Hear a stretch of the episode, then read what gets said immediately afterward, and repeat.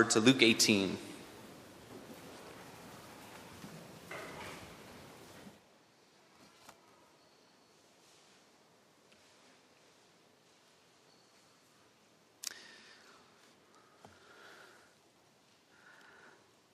I began this week uh, planning on preaching verses 15 through 27.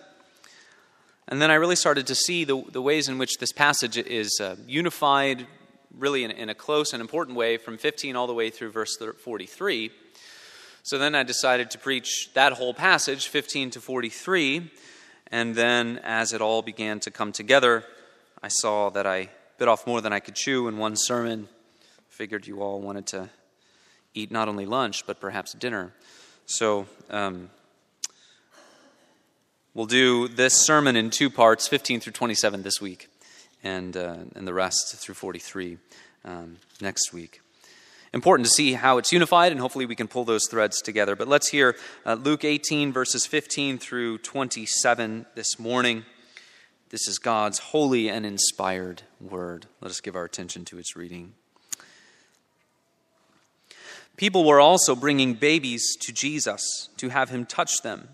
When the disciples saw this, they rebuked them. But Jesus called Jesus called the children to him and said, "Let the little children come to me, and do not hinder them, for the kingdom of God belongs to such as these." I tell you the truth, anyone who will not receive the kingdom of God like a little child will never enter it. A certain ruler asked him, "Good teacher, what must I do to inherit eternal life?" "Why do you call me good?" Jesus answered, No one is good except God alone. You know the commandments do not commit adultery, do not murder, do not steal, do not give false testimony, honor your father and mother. All these I have kept since I was a boy, he said. When Jesus heard this, he said to him, You still lack one thing. Sell everything you have and give to the poor, and you will have treasure in heaven. Then come, follow me. When he heard this, he became very sad because he was a man of great wealth. Jesus looked at him and said, How hard it is for the rich to enter the kingdom of God. Indeed, it is easier for a camel to go through the eye of a needle than for a rich man to enter the kingdom of God. Those who heard this asked, Then who then can be saved? Jesus replied, What is impossible with men is possible with God. The grass withers and the flower fades. The word of our God endures forever. Amen.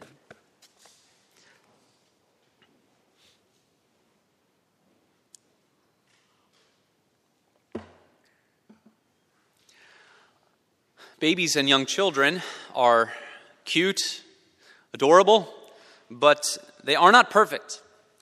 They are not sinless. In fact, they are not sinless at all. The most important uh, thinker, the early church, was famous for talking about the doctrine of original sin. Augustine spoke about this at length in his book Confessions. And uh, him and, and many other theologians have noted, along with keen parents, have noted the inherent sinfulness and perhaps even the unfettered selfishness of our young children and even our young babies. They demand food from their mother they are filled with rage and fury when they do not get their way. They have not yet learned the patterns of civil behavior, have no desire or willingness to share what they have. This means that young children are, are harmless not because they will to do no harm. If you think they, they would not ever do harm, pay close attention to the look they give you when you take something away from them uh, that they want to have. They're harmless because they are weak. They are harmless because they cannot do anything to you or to anyone else when they are angry. They, they are so weak that common sense demands that we do all that we can. We reorder our lives in radical ways in order to make sure that we do everything we can to protect them and to provide for them, even amidst, this is maybe strange to hear in regards to our adorable young children, but even amidst their selfishness and self centeredness and corruption and viciousness. Augustine tra- traces uh, this dynamic from infancy to childhood to adolescence all the way to adulthood. The fallen nature of man. He illustrates it for us in his own adolescence when he recounts a story, a story where he went to a neighboring vineyard in order to steal pears from a pear tree, not necessarily for any reason except that he wanted to sin. Listen to the words of Augustine. He says this I stole that of which I had enough of my own and much better. In other words, he had, he had pears on his own. Nor when I had done it did I care even to enjoy the thing which I had stolen, but I joyed in the theft and sin itself. All this we did simply because we would go to where we should not. Behold my heart, O Lord, which you had pity on in the very bottom of the bottomless pit. I had no other provocation to ill but ill itself. It was foul, yet I loved it. I loved to undo myself. I loved my own fault when we hear this story, we realize that Augustine is, is, doing something quite remarkable in this book. He's, he's setting a theological trap for us because all of us here, as we hear those words or as we read those words, we hear, we remember the words of our own hearts and how our own hearts pull us into patterns of sin just because our sinful nature wants to do it, and perhaps for no other reason than that. This story works on another level because Augustine is talking about taking forbidden fruit from a forbidden tree. So it resonates with the overarching story of humanity that we are sinful uh, because of Adam's fall in the garden. Why does he why does augustine write this way? Why does he recount his own life in this way? Because he sees in his own story the story of every man particularly the stories of men and women who are saved by grace alone and transformed by grace alone. His story is a story of restless wandering because he sees that all human beings are hardwired to ask the right question we ask whom or what should i love but in our sinfulness, we are doomed to give the wrong answer. We look at this world, we know that something must satisfy us. The only answer that we can give ultimately is ourselves because we elevate ourselves above God. We break His law in order to find that, that which will satisfy us, and we show our inability. So, Augustine is narrating the story of grace. And when we think about grace alone, the most important things we need to understand about it is that it is something that acts upon us from the outside. It comes as something external to us. And if we are to understand grace alone, uh, we need to see that grace is what overcomes our ability to answer that question correctly of whom or what should I love. Uh, Augustine actually penned that prayer that we use often in our worship services You have made us for yourself, O Lord and our hearts are restless until they find their rest in thee. This is Augustine narrating the story of grace. And the story of grace and grace alone is shown to us in this passage before us. So here's our life transforming reality. In order to understand salvation by grace alone, we must see our coming to Jesus with empty hands and we must see the all sufficient work of the Savior. We come to God with empty hands, and the work of Christ is all sufficient to save us. And since those two things are true, that we come to God with empty hands, and because Christ's work is all sufficient, we must see everything we have as at the disposal of Christ. We must distrust ourselves, and we must grow to love the Savior more and more. Because the grace, because we are saved by grace alone, everything we have is at the disposal of Christ. We must distrust ourselves and we must love Jesus more and more. Three ideas that we'll use uh, to look at this passage together. First is how to enter the kingdom. Second is how not to enter the kingdom. Thirdly, the one in whom or by whom we enter the kingdom. First, then, how to enter the kingdom. We remember that last week we looked at the, the parable of the Pharisee and the tax collector, uh, these two men that were bringing prayers to God. The Pharisee is trusting in his own work. Uh, he's saying, I thank you, God, that you have made me this way because I'm not like the tax collector. I'm not like other people. He thinks that what he brings before God is his own righteousness. The tax collector, as we, we thought about today, he doesn't just admit his sin, he confesses his sin. He doesn't, have, he doesn't become a defense attorney for his mistakes. He says, uh, God, I am unworthy to stand in your presence. Jesus says, This is the one who goes home justified. This is the one who goes home redeemed. And those, uh, that's what we learn about the grace of God. And then that's unpacked for us with the rest of chapter 18. Chapter 18 is really commentary on being saved by grace alone. The first part of this passage are these little children being brought to Jesus. Two things I'd like us to consider. The first is the lesson in Jesus' action what Jesus actually does and what that teaches us. The second is the lesson in Luke's context, why he puts this account exactly where he does. So, first, then, the lesson in Jesus' action. This is an important passage for us, especially as Reformed folk who disagree with our, our Baptist brothers and sisters about the place of children in the covenant community of God. We see Jesus welcoming and, and receiving children as they are brought to him. We see that the, the disciples are getting upset about this. And, and they're saying, uh, no, no, this is not what Jesus should be doing. So they're rebuking the people that are bringing these young children to our Lord. Uh, the reason for this, there, there's a cultural reason, is that important people would not have spent their time in public with little children. Little children had, socially speaking, lesser value. Uh, even in the, the Greco Roman world, that was true of women as well. Men were the ones who had high status, men were the ones who had position.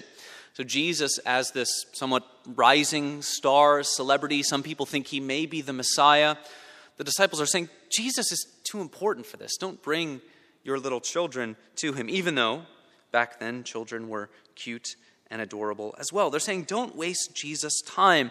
But notice what Jesus does. He calls out to them directly, he calls the children to himself and shows us how much uh, he values them. And so, what we have confirmed here for us, even though this passage does not talk, uh, touch directly on the question of baptism, in that there is no baptism in this passage, we learn, everyone uh, learns, that young children are precious to God. They are precious to our Lord. And then, as Reformed folks, what we learn is that through the family, our children are to be part of the people of God. As God has promised from the beginning, I will be a God to you and to your children. I found J.C. Ryle's words quite helpful on this, and so I'll quote him at length and listen to his words as he opens this up for us. He says, The souls of young children are evidently precious in God's sight. That's what we learn from Jesus. Both here and elsewhere, there is plain proof that Christ cares for them no less than for grown up people the souls of young children are capable of receiving grace. They are born in sin and without grace cannot be saved. There is nothing either in the Bible or experience to make us think that they cannot receive the Holy Spirit and be justified even from their earliest infancy. The baptism of young children seems agreeable to the general tenor of Scripture and the mind of Christ in the passage before us. If Jewish children were not too young to be circumcised in the Old Testament, it is exceedingly hard to understand why Christian children should be too young to be baptized under the gospel. Thousands of children, he says, no doubt, receive no benefit from baptism, but the duty of baptizing them remains the same. The minds of young children are not unequal to receiving religious impressions. The readiness with which their minds receive the doctrines of the gospel and their consciences respond to them is well known to all who have anything to do with teaching. Last but not least, the souls of children are capable of salvation, however young they may die. To suppose that Christ will admit them into his glorified church, that is heaven, and yet maintain that he would not have them in his professing church on earth, is an inconsistency which can never be explained. That's the lesson we learned from Jesus' action that children, the souls of children, are precious to God, that He values them, that they are capable of receiving the grace of salvation, and that we have them in their, and their presence among us as the people of God. Secondly, the lesson in Luke's context. Why did Luke put this here, particularly right here in this part of his gospel. Notice it's not just children that are being brought to Jesus. The Greek word here is brephos, it is infants, it's little, little babies, newborn infants that are being brought to Jesus. We've already said today a baby is not free from sin, but actually given to selfishness and self centeredness. Thus, it's not baby virtues, a set of baby virtues that Jesus says the kingdom of God belongs to such as these, right? It's not because of their chubby cheeks or anything else. There's something else uh, other than virtue that uh, has Jesus say this to us. It's, and that is this it's that children, especially babies, newborn infants, they can do nothing of their own accord or of their own effort. Notice even in, in verse 15, these young children, these babies, are being brought to Jesus, right? They, they can't get there on their own. They need to be brought to the Lord. And this is the picture of grace that, it, that is true of everyone who enters the kingdom of God. The kingdom of God is to receive salvation. Kingdom of God, the realm of God's new creation and salvation. This is the picture of grace. We must be brought to the Lord. I sought the Lord, and afterward I knew. He moved my soul to seek him, seeking me. It was not I that found, O Savior true, but I was found, was found of thee. Lord, tis not that I did choose you, that I know could never be, for this heart would still refuse you had your grace not chosen me. You removed the sin that stained me, cleansing me to be your own. For this purpose you ordained me, that I live for you alone. The lesson in the context of Luke is, is that entering the kingdom of God is not something that's attained by human effort or attained by standing via our accomplishments. And that brings us to the fact that it is purely of God's grace. Entering the kingdom of God is something that happens purely of God's grace, external to us. It's the unmerited favor of God. It's something we didn't deserve. It's the demerited favor of God. It's actually the very opposite of what we deserved. We deserve punishment, and we get blessing. That's because God is a God of grace.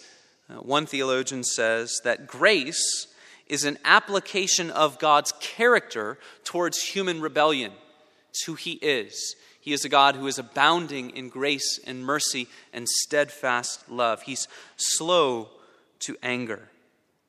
And salvation is purely of God's grace.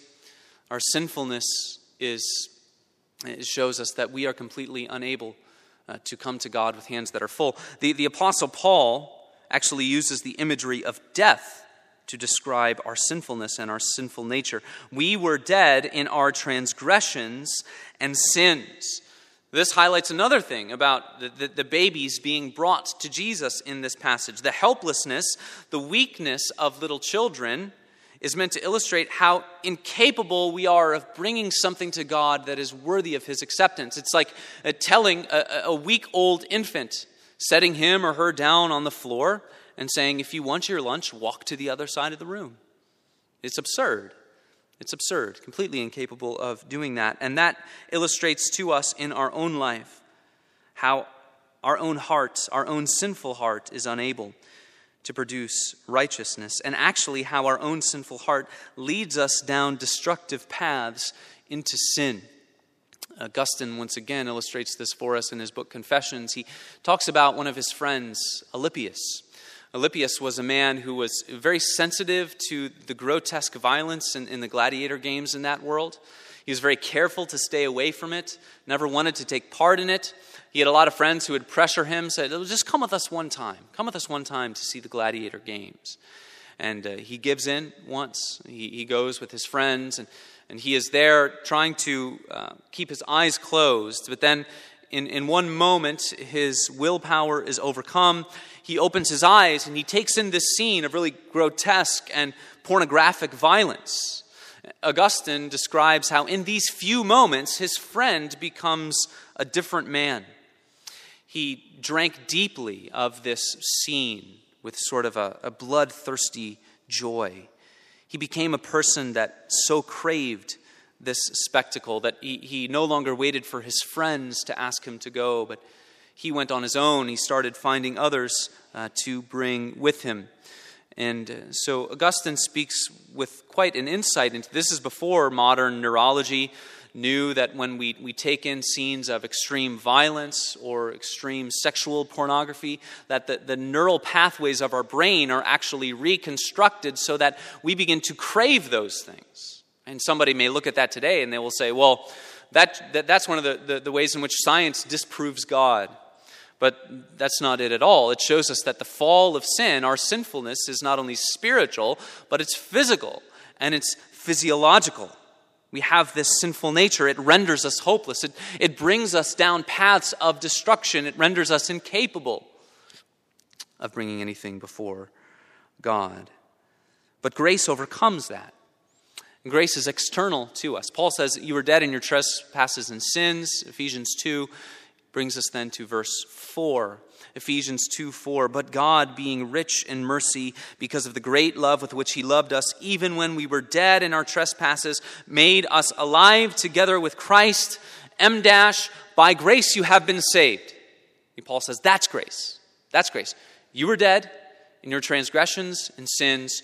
Grace acts upon you externally, makes you alive, brings you to spiritual life makes you alive. That's regeneration through the gospel of grace. The gospel of grace that God works through that message to bring your heart to life and to spiritual life. The kingdom of God belongs to those who are brought by the grace of God, like little children with empty hands, naked, holding nothing of our own merit or achievement. And it's all, as Paul says, to the praise of his glorious grace. This is why, if you understand grace, you understand why it disallows human boasting. If, if you understand grace alone, you understand that there's, there's no way that anyone could ever boast of anything, of their own achievement before God. How to enter the kingdom, we must enter like a little child. How to not enter the kingdom. We see that in this interaction, the second interaction with uh, Jesus in this passage, with this rich ruler. This rich ruler, we see his mentality that's really off track from the beginning. He says, What must I do to enter the kingdom of God? Well, what we've just learned, how does one enter the kingdom? How does one inherit eternal life? It's by, it's by the grace of God alone.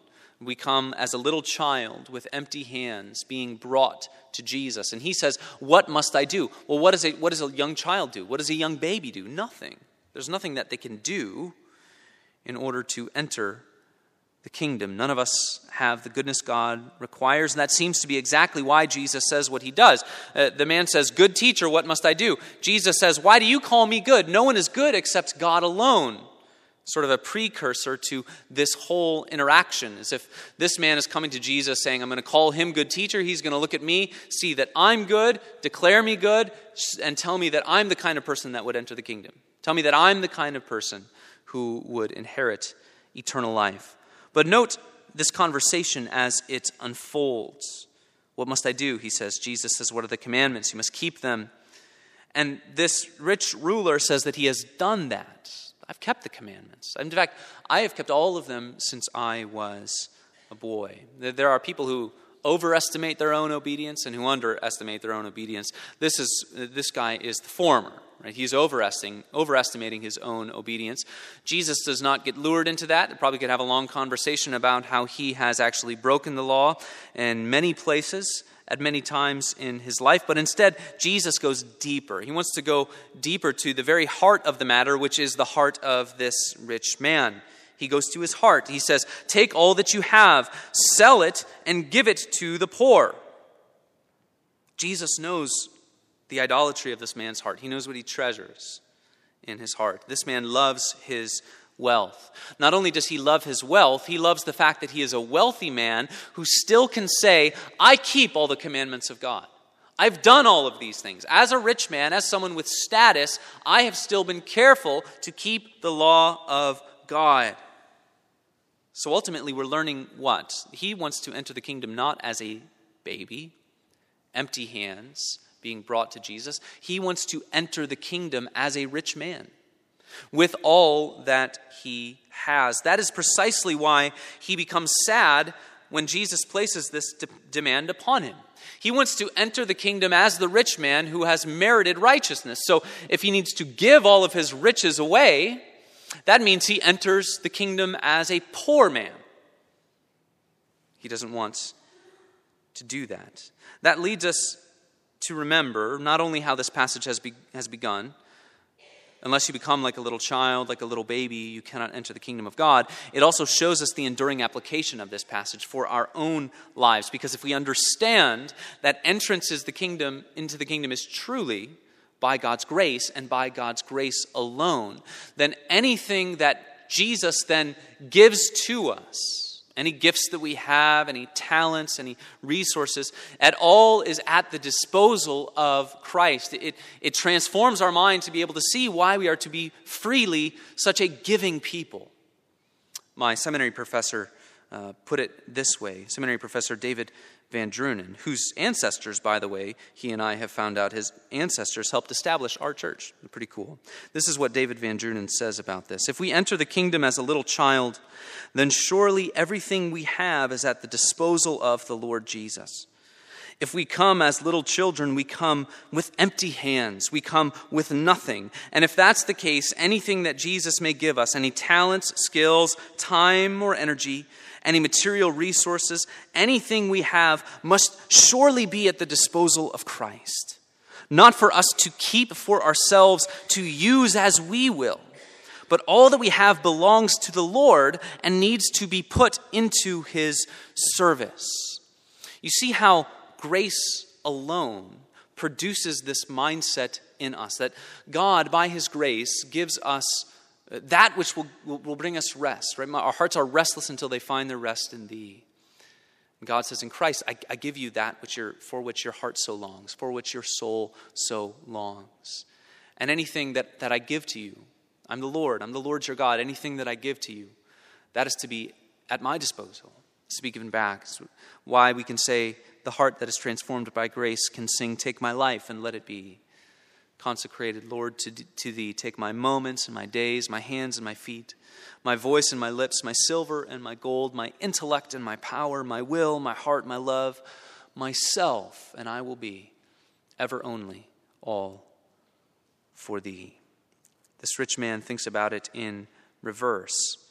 That's what makes Jesus say how difficult it will it will be for a rich man to enter the kingdom of God. It's easier for a camel to go through the eye of a needle, right? Speaking hyperbole uh, to show that if you're trusting in your riches, if you're trusting in what you have merited, you're never going to enter the kingdom. And so the disciples of Jesus say, well, who can be saved? People who are rich, people who have accomplished much, these are the ones you would put in front of everyone if there's an important visitor to your village, right? You say, Here's our rich people. Here, here are the ones who have accomplished so much. Look at, look at all that they have done. They're saying if the, if the rich and accomplished people, the people with status, aren't the ones who get into the kingdom, then who will? With man, it is impossible, but with God, all things are possible. And that brings us then, as we close, to our final idea the one in whom we enter the kingdom. Look back at verse 22 just for a minute. There's something there uh, that, that we must see. Jesus tells this man, Sell all that you have, sell all that you have, give it to the poor, and then come and follow me. Uh, this man is, is saddened by this first commandment of Jesus. He gets hung up on the, the sell all you have. But the, the real zinger is what comes just after that. He says, Sell all you have, give it to the poor, and then come and follow me. People get uh, worried about this passage, especially as Protestants, because uh, when this man comes to Jesus, says, What must I do to inherit eternal life? Jesus really answers with the law. A command. This is something you must do. Sell all that you have and give it to the poor, and then come and follow me. But what is Luke doing? In the context? What, what is the Gospel of Luke showing to us at this point? See, Jesus knew the heart of this man. He knew the idolatry in his heart. And so, by bringing him to something that he must do, what Jesus is doing is magnifying his own work. Because what has the Gospel of Luke been telling us? It's been telling us that only Jesus will walk all the way to Jerusalem and go to the cross and finish the work that his Father has done has set for him to do. If we think about the Christian life in terms of what should I do before we think about what has Jesus done, we will be crushed under the power of the law, under the crushing weight of the law. What Jesus is doing is reminding this rich ruler, he's reminding the people around him that he was the one who was rich, who became poor, who gave up the glory and the communion with his Father and the Spirit that he had enjoyed from all eternity. What he's doing is he's magnifying his own work. He who was rich became poor so that through his poverty we who are poor might become rich. Behold the riches of God's grace as enacted through the poverty of God the Son. He humbled himself. So, as Jesus is unfolding all of these things about grace alone, and the rest of this chapter, all about the, the, the, importance of grace alone and understanding grace alone, at the very middle of that chapter, he takes a pause. He says, The Son of Man is going to Jerusalem.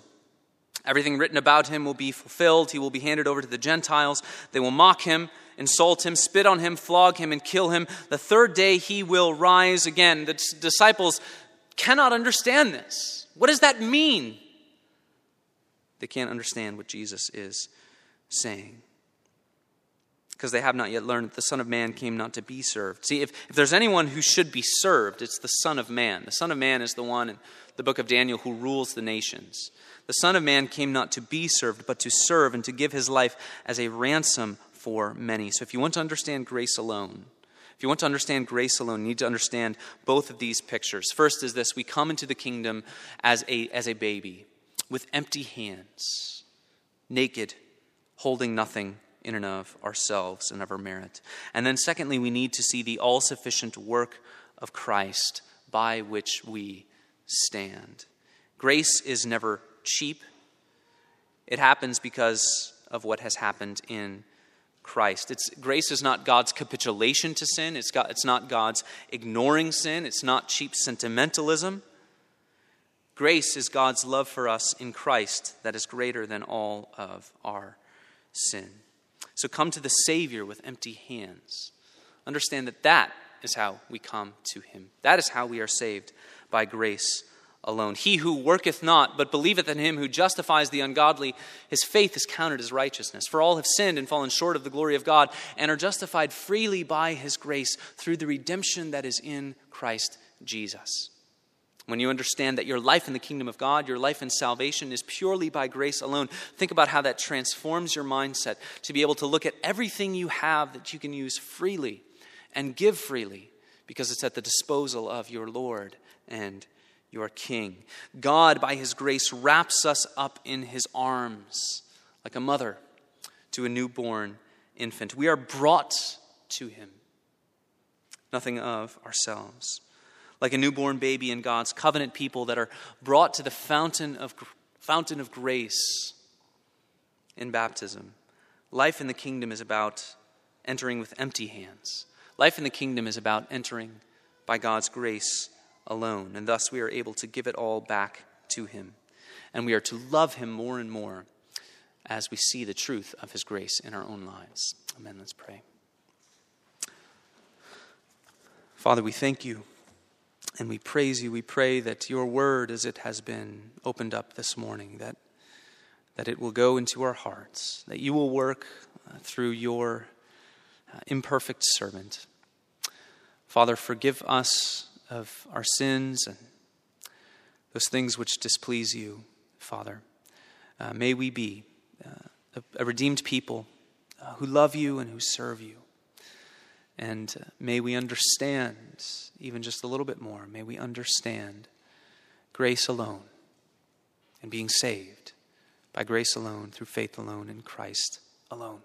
Thank you for the gospel, for your word, and for your church. It is in Christ's name. Amen.